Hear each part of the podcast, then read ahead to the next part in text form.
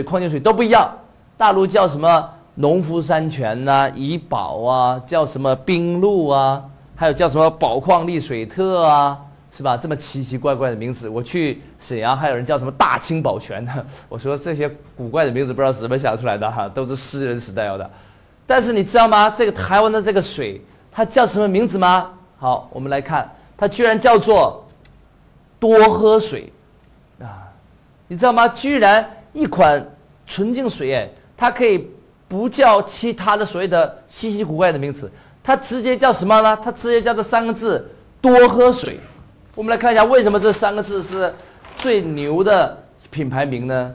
因为你要知道，任何一个中国人从小到大，从早到晚，你都在听到或者是说到这三个字。那么我举个简单例子，比如说你早上起来，你家人会跟你说什么呢？多喝水啊，多喝水对身体健康嘛，清肠胃嘛。那么你运动之后，你的朋友跟你说什么呢？多喝水，补充水分。那么如果你是感冒了，那么你的朋友会说什么？多喝水啊，恢复体力。如果你喉咙不舒服，还会有人跟你说什么呢？多喝水。所以啊，多喝水这三个字，你从小到大，从早到晚，天天都在接触，那你就根本就不用在意去传播的了。我认为这三个字，只要你是中国人，你只要你说中国话，你就已经不断的在传播这三个字，不断在重复这三个字。所以这三个字就是最厉害的品牌名。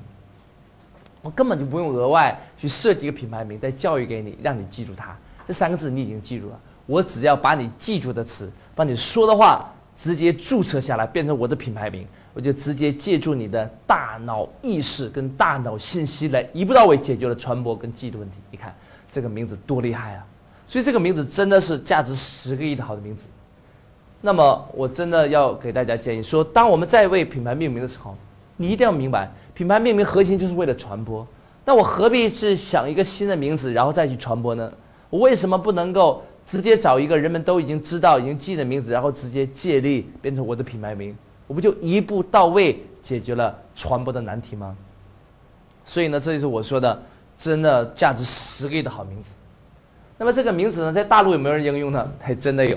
那么就在前不久，我在广州的三元里大道附近呢，我看到了一家饭店。呃，这个饭店呢，你知道叫什么名字吗？我一看这个名字，哇，我感觉哇，这个老板是不是跟我一起去的台湾呢？你知道这个饭店叫什么名字吗？哈哈，这个饭店它的名字叫做多喝汤。这个饭店居然叫什么名字？你知道吗？居然叫做多喝汤。我看哇，这个老板也说不定跟我一起去的台湾啊，直接借力。那么它叫多喝汤，你猜它饭店最大的特色是什么呢？哎，我相信很多人猜得出来，它最大特色就是它的汤。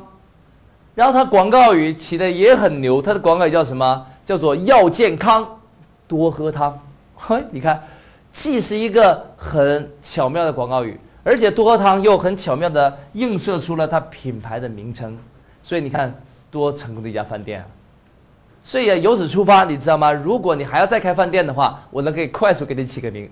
哎，以前有个朋友就说：“哎，子杰老师啊，听说你很擅长起名。”我说：“那是啊，你的饭店有什么特色？”他说：“这样子，你帮我起个名字，我饭店特色就是我要做什么湛江鸡。”我说那还不简单吗？你的饭店就叫什么多吃鸡。那老板说，假如我做鸭呢？那还不简单，多吃鸭。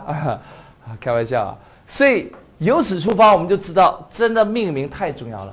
命名一定要解决核心就是两个字，要传播的问题。好，那么这是品牌力。